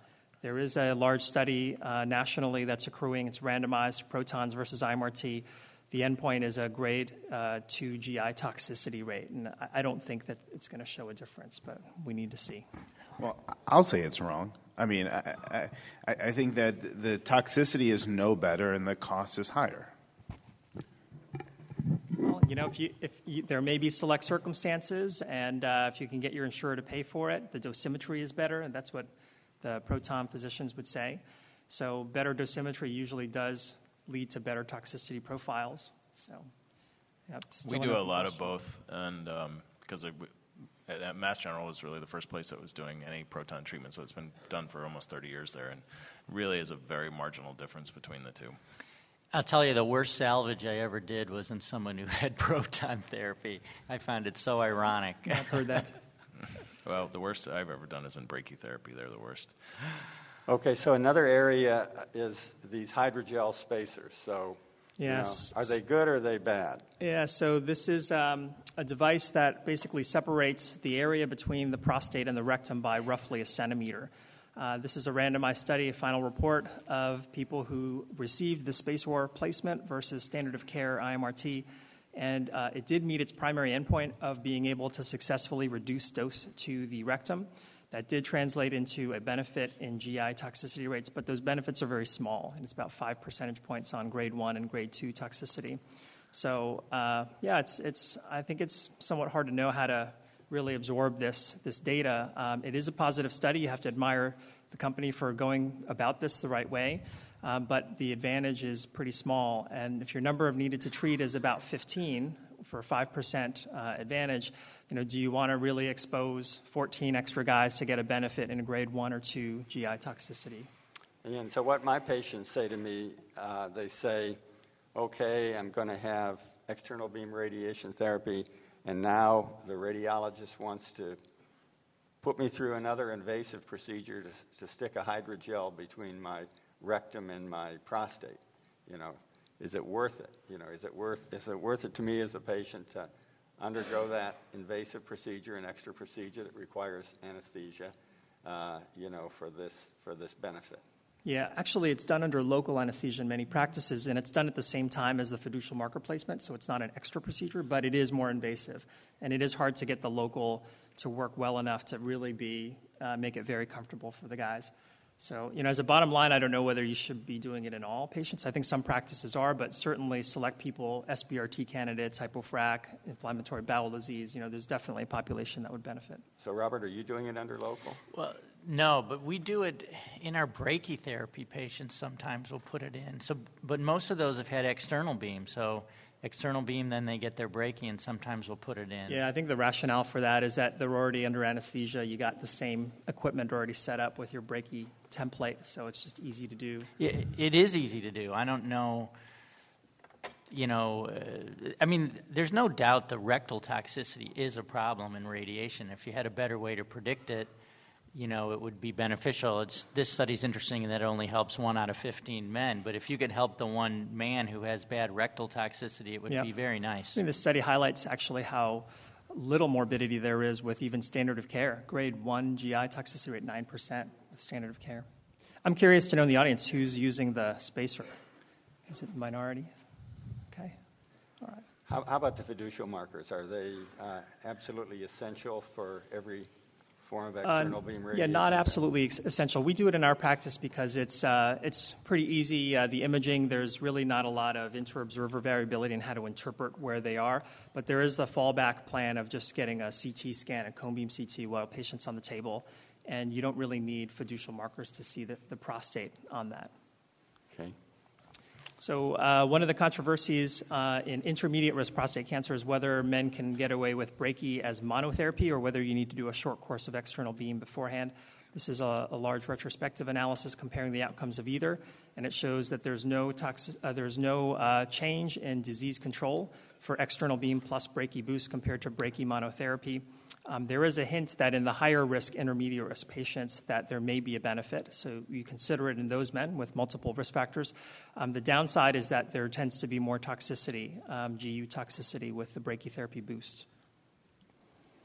So, uh, this is an interesting study um, that compared outcomes for people who had surgery or radiation. And one of the unique twists here is that it took only very high risk men with Gleason 9 to 10, and it, it included men who had brachytherapy boost. Uh, so, this study showed something different compared to the others. Uh, it showed that the brachytherapy boost patients actually did very well relative to external beam and radical prostatectomy with a very low risk of distant metastasis and cause specific mortality. So 55% 10 year distant metastasis rate for the other therapies and uh, 87 distant metastasis free survival. So uh, it's unclear, you know, whether this is really real uh, because, it, uh, you know, it's a huge difference. But it's really huge. Um, so it makes it less likely to be a fake out. You know, you've got 1,800 patients. So, you know, no one really has any solid theories on why this is the case. Uh, obviously, local control with a brachy boost is better than with external beam. But, you know, one of the uh, plausible hypotheses is that maybe it, it's, it's working with hormonal therapy um, and helping against micrometastatic disease. What, what's your total radiation dose on the brachy boost? If it's 70 to 79 an external beam, what's your Yeah, total? you, you end up uh, scaling back on the external beam. So then instead of doing that dose, you give uh, 45 to 50 external beam, and then you reduce the implant to 110. We use uh, an LDR approach with iodine, so we give 110. so it's is 155 It is a higher rads dose. versus Yep. almost double, more than double. Yep, yep. So and you see that in the local control rates. Okay. So um, these next slides are postoperative radiation slides. So uh, we have a couple randomized studies that compare adjuvant radiation to observation, showing a benefit for adjuvant radiation to improve PSA control and maybe survival. But we don't have studies that compare adjuvant to early salvage, which is a lot more relevant for our, our management today. This is a multi institutional database uh, where they looked at this retrospectively and they showed that there may be better outcomes when you give adjuvant compared to early salvage with improvements in PSA control, distant MET, and overall survival. So we are waiting on randomized study. Um, two big trials will come out maybe in the next five, ten years. But you know, the, the one message that does come out of this is um, if you're inclined to use early salvage rather than adjuvant, then the earlier the early salvage you give, the better it is, right? Yeah, that is a common theme. For every PSA rise of 0.1, your salvage radiation cure rate goes down by 2%. Yeah. So you don't let their PSA get much above 0.1, you know, especially Yeah. if, you know, if you have a persistent rise. Be, you don't wait for the PSA to get too high before you implement the salvage radiation therapy. Yeah, I was Right. going to ask Doug and Stacy, what's your cutoff for instituting salvage? Well, yeah, for us, once it becomes detectable, I refer them. So But what's that? immediately- I mean, like by .08, we're sort of thinking like you better go talk to the radiation oncologist. But what do you do, Doug? Um, I don't know. I still see a lot of falses, false positives at that. uh, You know, somewhere between point one and point two, we start saying this is real. But you know, they, there's a lot of toxicity. You know, we all know there's lots of patients that you know these these studies don't capture it. There's a lot of patients that that will never have any problems from it if they didn't get radiation. So it has So to the- be individual. There are ways to help improve outcomes with salvage radiation. One of them is to give concurrent hormonal therapy. Uh, this is a retrospective analysis of people who had hormonal therapy or not. With long term follow up, they showed the freedom from distant metastasis rate at 10 years was 88%. You have a higher risk of MET for higher grade features, higher stage, and lower radiation dose. Uh, one of the um, things that they found in this study is that there seems to be a threshold where the benefit is really restricted to people with a very high risk of distant met. So, uh, in this uh, figure, basically, if you have a 30% or higher risk of distant metastasis based on nomogram using uh, clinical based features, then you seem to benefit more from the hormonal therapy. So the um, how, how about the duration of horm- hormonal therapy? I- mean, if you're giving uh, hormonal therapy with definitive radiation, you know, the debate is: do you continue it for six months after, a year after, two years after? How about salvage? Uh, how long? Yeah, no definitive answers on that. There are randomized studies um, of hormone therapy versus none, um, showing benefits for hormone therapy, but none that compare different timing regimens. So basically, you use your judgments. For the highest risk, uh, youngest men, we do tend to give long term, which is defined as 18 months or more. But the majority of men probably receive short term in our practice. And, th- and those youngest men are the ones who hate the androgen deprivation therapy for 18 months or more the most. I mean, that's like the worst thing for them is, is being Yeah. on ADT. For, Well, you know, by the time they get to us and they have high risk pathology, they are pretty freaked out. So, you know, you can talk them into it uh, and uh, use your judgment after six months pass to, to stop short. So, another thing you can do to improve salvage radiation outcomes is treat larger volumes and include lymph nodes that may be at risk. This is a retrospective look at people who had lymph nodes included versus not, and it does show an improvement in freedom from biochemical failure with no change in distant MET. So, the, the figure shows people who had nodal treatment and hormonal therapy with 66% um, controlled versus uh, bed alone with no hormone therapy at only 48%. So this is a question that's been looked at in an RTOG study that has accrued and uh, will report maybe in five years. So, how much extra bowel toxicity do you get if you treat the, the nodes? Yeah, you, you do uh, accept more dose to the upper rectum and small bowel and more dose to the bladder. So um, now the studies don't show any convincing detriment. We actually looked at our quality of life outcomes and did not show any decrease in quality of life with the larger fields, but you have to accept that there is that risk of more morbidity. So, um, shorter courses of radiation uh, are much less established in the postoperative setting. Uh, this is one of the few papers on that subject where they compared outcomes uh, at Duke. Um, the VA patients ended up getting hypofractionated treatment in 26 days, and then the non VA patients had standard fractionation. Uh, it was a resource issue, I'm told. So, uh, what this showed was um, no changes on the bottom line at the MVA um, with uh, any change with biochemical control or toxicity, and this is something that uh, is being tested in a randomized study right now, the NRG GU003. Yeah, so th- this is, uh, you know, kind of another issue when the patients have to get their PSA starts to rise and they have to get salvage radiation therapy.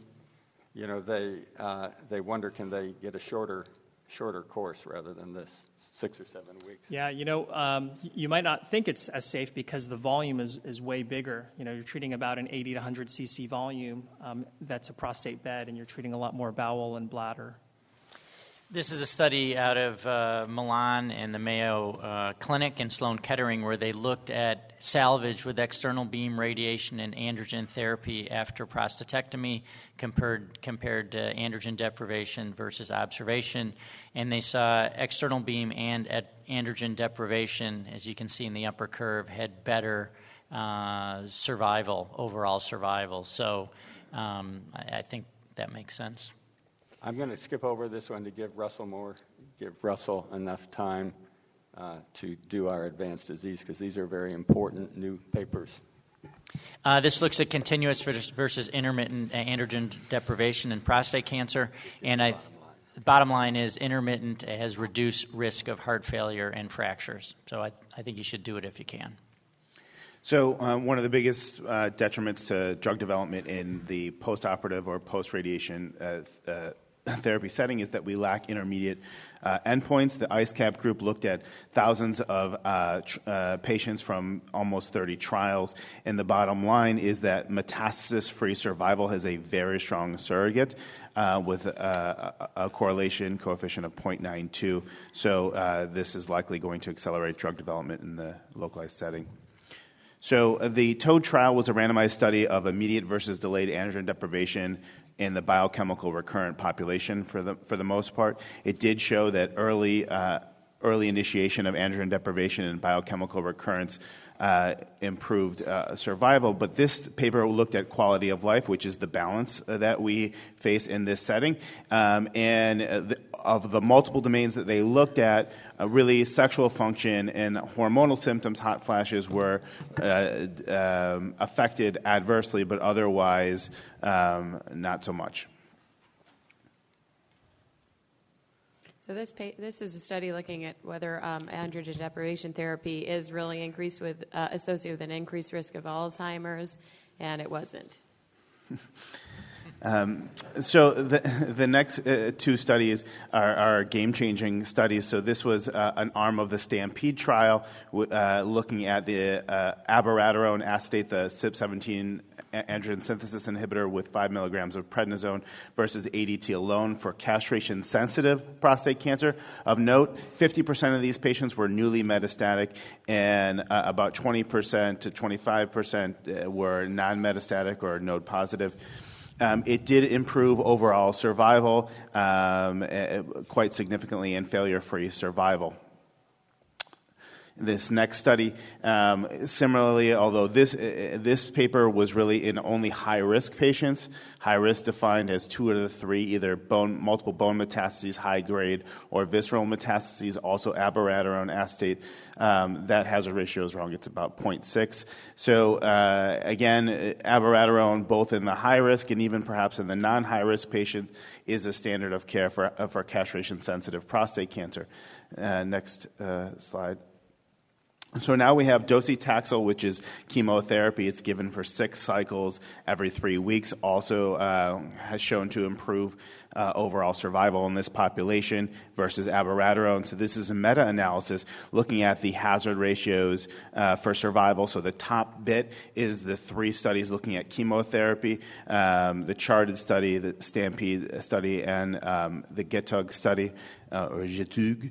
Uh, it's a French study. The, the, the bottom are the two studies I just spoke of. Um, the, a Bayesian analysis suggested that perhaps abiraterone is better, but really the curves uh, in another analysis look to be overlapping. So you really have to discuss the uh, side effects, uh, and I discuss both options with patients. So, I mean, I would think that that would be a no-brainer for the patients. Wouldn't it be easier to do abiraterone than it, chemo? Well, it, it's not. Um, uh, there's multiple factors. Chemotherapy, you're done in five months, right? So it's, it's five months of worse toxicity, but then you're just on ADT versus two years, three years, or more of uh, high blood pressure, you know, the prednisone toxicity, and honestly, the cost of abiraterone. So it, there are actually pros and cons to, to both, um, and and uh, I've I've had patients go both both ways. So what what do you recommend, or what are your patients choosing? What do you see clinically? Um, so, so most of my patients opt for the abiraterone or prednisone, and then when they get their copay, they switch. Um, so, uh, I mean, it, it, really depends. If it's free to them, they opt for the abiraterone. If it's not free to them, they change. They don't. So uh, the next two uh, studies are in the non-metastatic castration-resistant setting. So um, as you guys are likely aware, you, you treat many of these patients. The castration-resistant prostate cancer uh, patients who do not have documented metastatic disease have there is no standard of care. Uh, this study included patients who had a small lymph node uh, in the pelvis or no documented metastatic disease. That's with conventional imaging, CT scan and bone scan, randomized two to one to um, apalutamide um, for, versus placebo. Apalutamide is uh, similar to enzalutamide. It's an androgen receptor antagonist. It met its primary endpoint of metastasis-free survival with significant improvement, a hazard ratio of 0.3. Um, and overall survival is essentially too early. Um, and it also reduces the time to symptomatic progression. That really, you do have hormonal side effects. You also have rash and hypothyroidism that you have to look at. So apalutamide is now FDA approved, and it's the only FDA approved medication in this population. I, I think the urologists in the audience should star this paper because for the patient, for the urologist who gives Lupron himself and doesn't refer the patient to the oncologist, this gives 40 more months of survival with relatively few side effects, and it's just a pill. And there's a lot of urologists who, for whatever reason, don't want to send their patients on to the oncologist, and I think this is going to be a big so, so, uh, so, yes, it, you know, it's, gun it's, and, it's, it's, a game changing. Uh, it's, it's, it's interesting because in my population, I don't have a lot of these patients. Um, so I don't, tr- you know, most of our patients don't get primary androgen deprivation to their prostate. So a lot of patients that have castration resistant non metastatic disease are either patients that got radiation uh, and then develop a, a, a localized castration resistant disease, or patients who got primary androgen deprivation. Um, and so um, we don't see a lot of that on our side of medical oncology, but this is huge, uh, I think. And, and, if you're if you have a, a, specialty pharmacy and you're a big group practice, it's also a big moneymaker for what it's worth. So enzalutamide. So this is a, a, another study. This was like a um, insert and replace enzalutamide versus apalutamide in the protocol. A very similarly designed study. Uh, of note, I, I, should say, for both this study and the PROSPER study, these are patients with short doubling times. So this is not the patient with a very slow rising PSA. The, those patients, um, we don't have any data on, it, and they might not need anything. But these are patients whose doubling time median is four months for both studies. Um, very similar hazard ratio for metastasis prevention. So enzalutamide uh, is also uh, reasonable. The label has not changed yet for enzalutamide. We have three minutes. Okay, we'll make it. Um, so, in patients who have received prior abiraterone and responded, they can respond again to enzalutamide, but the response isn't long. Next.